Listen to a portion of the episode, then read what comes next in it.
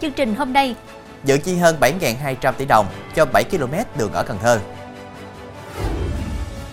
Thanh long cuối mùa giá cao gấp 3 lần cùng kỳ năm trước. Trang Nemo xin tạm hoãn thi hành án 9 tháng tù do đang mang thai. Bắt tạm giam người tự xưng thích tâm phúc về tội lừa đảo. Đánh mạnh tội phạm tính dụng đen. Rất vui khi được gặp lại khán giả của chương trình của Sở Đồng Bằng phát sóng lúc 18 giờ mỗi ngày trên đài phát thanh và truyền hình Bến Tre.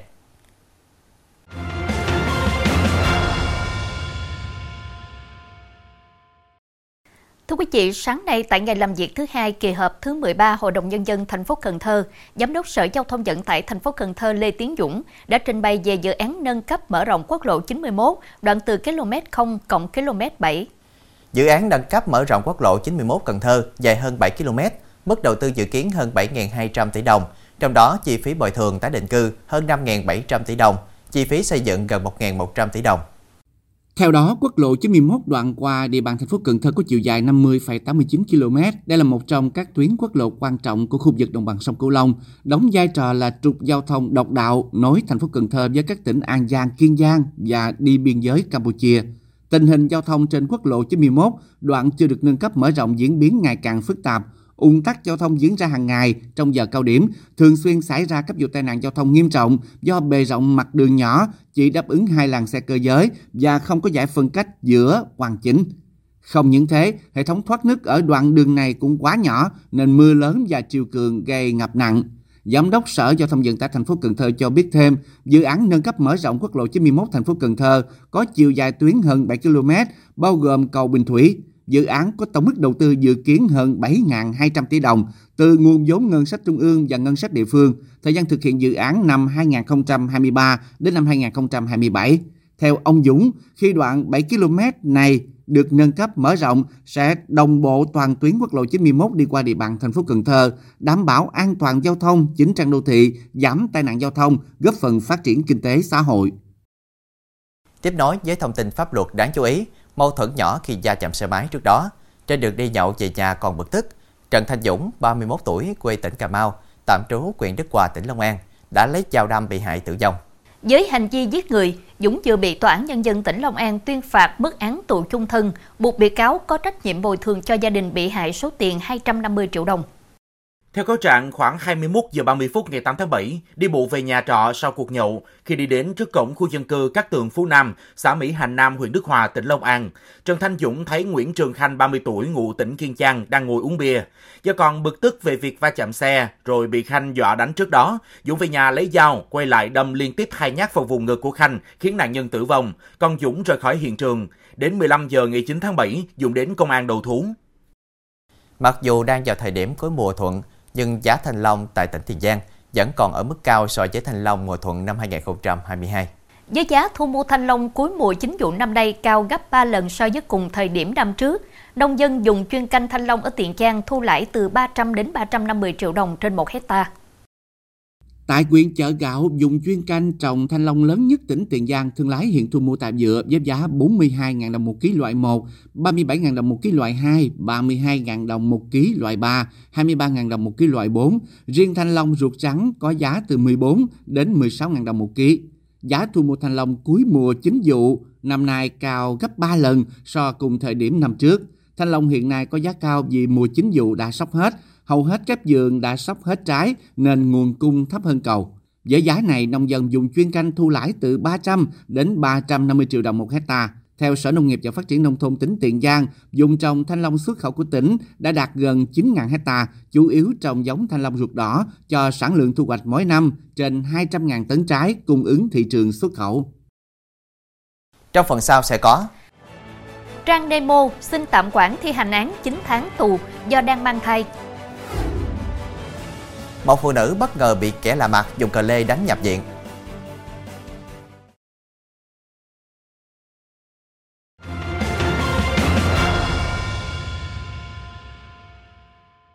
Thưa quý vị, hôm qua Tòa án Nhân dân quận 10 thành phố Hồ Chí Minh nhận được đơn xin tạm quản thi hành án của Nguyễn Xuân Hương Trang, 31 tuổi, còn gọi là Trang Nemo, sau khi người này bị Tòa án Nhân dân thành phố Hồ Chí Minh tuyên 9 tháng tù giam về tội gây rối trật tự công cộng. Lý do xin tạm quản thi hành án được người này đưa ra là do mang thai. Vụ việc đang được Tòa án Nhân dân quận 10 xác minh xem xét.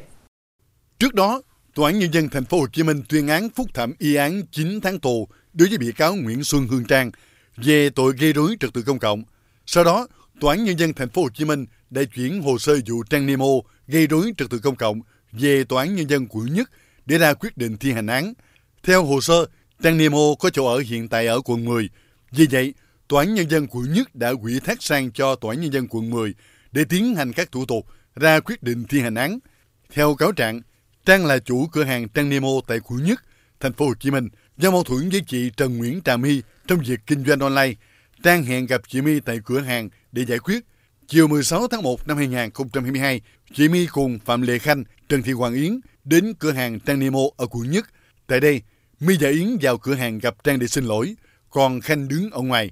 Quá trình nói chuyện, Khanh có lời lẽ bên giật mi, rồi xảy ra cự cãi với nhóm đối phương. Khanh sau đó bị nhóm của Trang giật khẩu trang, lao vào đánh hội đồng dẫn đến bị thương, phải nhập viện. Kết quả chẩn đoán thương tích 3%. Vụ việc được phía Trang Nemo livestream, hàng trăm người kéo đến cửa hàng xem, gây náo loạn một đoạn đường Nguyễn Trãi. Thưa quý vị, cơ quan chức năng đang điều tra làm rõ một vụ phụ nữ bị nam thanh niên dùng cờ lê đánh đập trước cổng trường học ở thành phố Thủ Đức, thành phố Hồ Chí Minh, khiến nạn nhân nhập viện cấp cứu. Cơ quan công an đã xác định được nam thanh niên có hành vi đánh đập nạn nhân và đang truy xét những người liên quan để xử lý theo quy định của pháp luật. Theo trình báo của chị H, tên gọi tắt 44 tuổi, ngụ thành phố Thủ Đức, thành phố Hồ Chí Minh, khoảng 6 giờ 50 phút ngày 6 tháng 10, chị điều khiển xe máy chở con đến trường Trung học cơ sở Lương Định Của, phường Thành Mỹ Lợi, thành phố Thủ Đức để học. Khi chuẩn bị trở về, chị H bất ngờ bị một thanh niên đi bộ đến và dùng cờ lê đánh thẳng vào vùng mặt, chỉ tay đe dọa. Sau đó, người này lên xe máy của một thanh niên mặc áo xe ôm công nghệ chờ sẵn, rồi rời đi. Chị H sau đó được đưa đi cấp cứu trong tình trạng chấn thương vùng đầu, gãy xương hàm, gãy tay. Sau 2 tháng điều trị, hiện mặt và tay trái của chị H đang được cố định bằng inox, sức khỏe bị ảnh hưởng nghiêm trọng. Chị H cho biết không quen biết với người đánh mình và cũng không hiểu nguyên nhân bị hành hung. Thưa quý vị, Phòng Cảnh sát Giao thông Công an tỉnh Bình Dương đang tiến hành xác minh làm rõ việc hàng chục người đi xe máy té ngã do mặt đường ở thành phố Thuận An đầy dầu nhớt vào đêm qua. Thông tin ban đầu, khoảng 22 giờ đêm qua, đoạn đường DT743 và Mỹ Phước Tân Dạng, đoạn từ ngã tư 550 đến ngã tư Sira thuộc địa bàn thành phố Thuận An và thành phố Thủ Dầu Một, với chiều dài khoảng 8 km mặt đường, đầy dầu nhớt. Do dầu nhớt trơn trượt nên hàng chục xe máy khi tới đây bị trượt bánh ngã xuống đường. Nhiều người bị thương nặng được người dân xung quanh đưa đi cấp cứu. Nhận tin báo, Phòng Cảnh sát Giao thông Công an tỉnh Bình Dương và Công an thành phố Thủ Dầu Một đã đến hiện trường lập chốt nhắc nhở người đi đường, đồng thời chở khách khắc phục các đoạn đường có dầu nhớt để hạn chế tai nạn giao thông. Trong sáng nay, Phòng Cảnh sát Giao thông Công an tỉnh Bình Dương tiến hành xác minh làm rõ phương tiện đã làm đổ dầu nhớt xuống đường để xử lý theo quy định. Hôm nay, cơ quan cảnh sát điều tra công an thành phố Thủ Dầu Một cho biết đã tổ chức trao trả số tiền hơn 67 triệu đồng cho người dân bị lừa đảo chiếm đoạt tài sản qua mạng. Đồng thời, cơ quan cảnh sát điều tra công an thành phố Thủ Dầu Một cũng đã quyết định khởi tố bị can đối với Nguyễn Thành Nhân, sinh năm 1983, quê tỉnh Bà Rịa Vũng Tàu, về tội lừa đảo chiếm đoạt tài sản. Theo điều tra, từ đầu tháng 6, Nhân sử dụng tài khoản mạng xã hội Zalo đăng ký bằng số điện thoại không chính chủ để mua bán linh kiện điện tử. Qua đó, Nhân biết ông T ngụ thành phố Thủ Dầu Một tỉnh Bình Dương có nhu cầu mua các linh kiện điện thoại nên tự giới thiệu mình là tổng kho mua bán linh kiện điện tử. Đồng thời, Nhân đã lấy các hình ảnh linh kiện điện thoại hình ảnh giao dịch chuyển tiền Internet Banking đăng tải lên tài khoản Zalo nhằm tạo lòng tin cho bị hại mua linh kiện điện thoại của mình với giá rẻ. Sau khi thỏa thuận, ông T đã chuyển khoản cho Nhân tổng số tiền 67 triệu 150 ngàn đồng. Tuy nhiên, Nhân không giao hàng như cam kết mà các nước liên lạc với ông Tê. Qua làm việc, Nguyễn Thành Nhân đã khai nhận toàn bộ hành vi phạm tội và giao nộp toàn bộ số tiền đã chiếm đoạt. Cũng tại tỉnh Bình Dương rạng sáng nay, Công an thành phố Di An đã khám nghiệm hiện trường và đang điều tra vụ xe máy tông đuôi xe tải làm một thanh niên tử vong. Khoảng 2 giờ sáng nay, anh Quy, tên gọi tắt 21 tuổi, ngụ thành phố Thuận An, tỉnh Bình Dương, chạy xe máy trên đường Chiêu Liêu thuộc phường Tân Đông Hiệp, thành phố Dĩ An, tỉnh Bình Dương. Khi đến trước số nhà 118, tông vào đuôi xe tải đang đậu sát lề. Hậu quả, anh Quy tử vong tại chỗ. Sau tai nạn, ông Nguyễn Đình Thạch, 46 tuổi, chủ xe và cũng là tài xế, từ trong nhà ra, lái xe tải rời khỏi hiện trường. Công an thành phố Dĩ An sau đó có mặt để điều tra vụ việc. Làm việc với cơ quan công an, ông Thạch thừa nhận chiếc xe tải đang đậu trong một bãi xe gần hiện trường và đã đưa lại vị trí ban đầu để công an khám nghiệm. Thưa quý vị, đây là Nguyễn Minh Phúc, tự xưng là Thích Tâm Phúc, sinh năm 1983, ngụ huyện Củ Chi, thành phố Hồ Chí Minh, từng có thời gian gây bất bình trong dư luận khi tự xưng là nhà sư nhưng lại có nhiều hình ảnh mang nội dung phản cảm, nói năng thiếu văn hóa. Hôm qua, cơ quan cảnh sát điều tra công an huyện Củ Chi, thành phố Hồ Chí Minh đã tống đạt quyết định khởi tố bị can và lệnh bắt bị can để tạm giam đối với Nguyễn Bình Phúc về tội lừa đảo chiếm đoạt tài sản và sử dụng tài liệu giả của cơ quan tổ chức. Tháng 6 năm 2023, cơ quan cảnh sát điều tra công an huyện Củ Chi tiếp nhận tin báo của bà Tê, tên gọi tắt, sinh năm 1973, về việc bị Nguyễn Minh Phúc lừa đảo chiếm đoạt tài sản. Cụ thể năm 2021, bà Tê mua một thửa đất tại xã Bình Mỹ, huyện Củ Chi.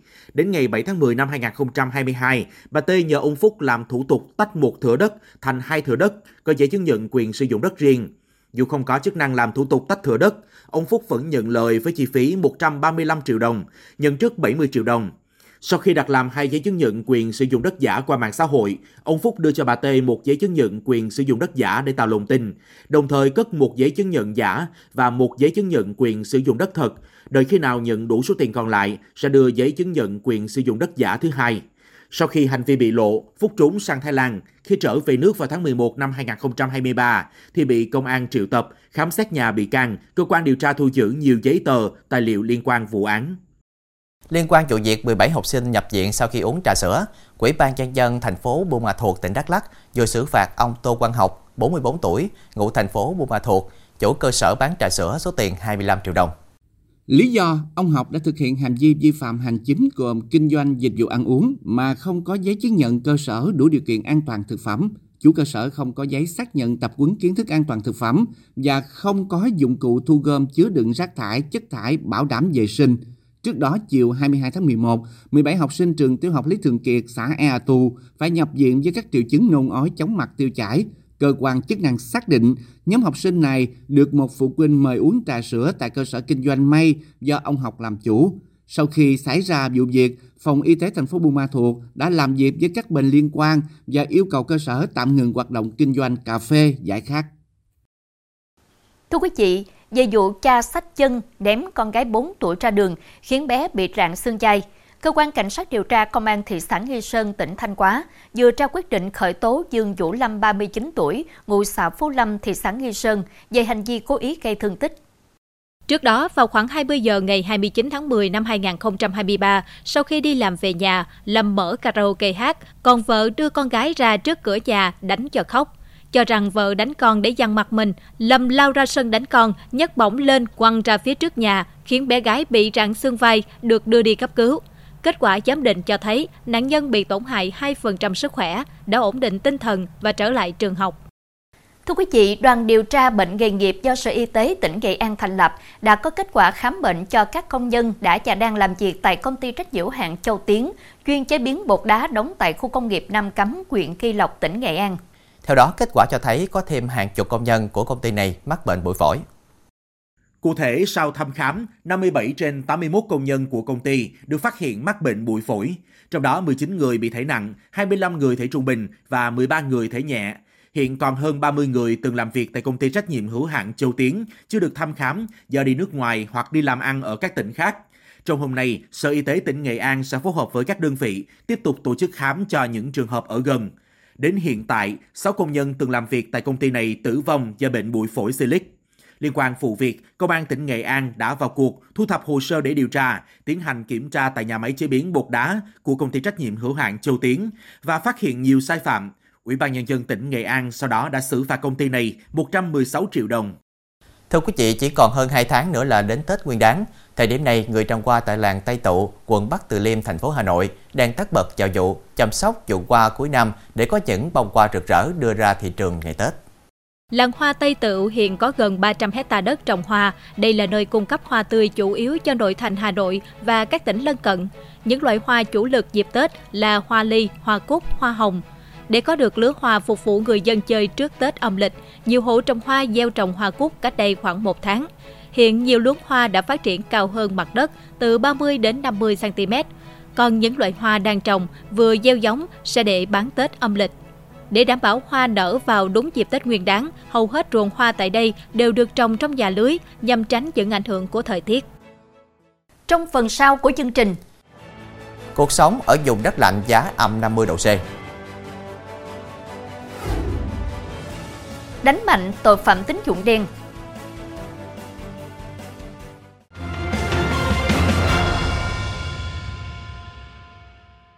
Xin được chuyển sang tin thế giới.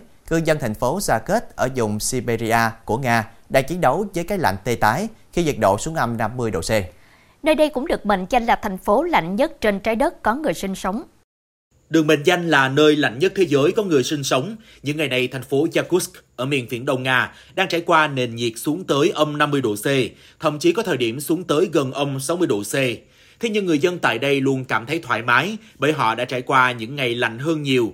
Khi người dân Yakutsk ra khỏi cửa, mọi bộ phận trên cơ thể đều phải được bọc kính, chỉ trừ một phần khuôn mặt để nhìn đường. Tuy nhiên điều này cũng dễ dẫn đến mí mắt và mũi bị đóng băng. Dù thời tiết khắc nghiệt, Yakutsk hiện là nơi sinh sống của khoảng 336.200 người bởi sự giàu có về tài nguyên thiên nhiên như kim cương, vàng tại đây. Một nhóm nghiên cứu ở Hồng Kông, Trung Quốc vừa phát triển một loại vải thông minh có thể phát sáng được nhờ kết hợp với sợi quang polymer, đồng thời có chứa camera tích hợp trí tuệ nhân tạo để tạo ra ánh sáng có màu sắc đa dạng. Màu sắc có thể điều khiển được thông qua cử chỉ tay và cơ thể, thiết bị di động hoặc điều khiển từ xa. Tính năng mới nhất của loại vải này còn cho phép người mặc trích xuất màu sắc từ ảnh trên điện thoại của họ, chiếu chúng lên vải. Ngoài ứng dụng trong ngành thời trang, công nghệ này còn có thể sử dụng cho mục đích phục hồi chức năng thị giác.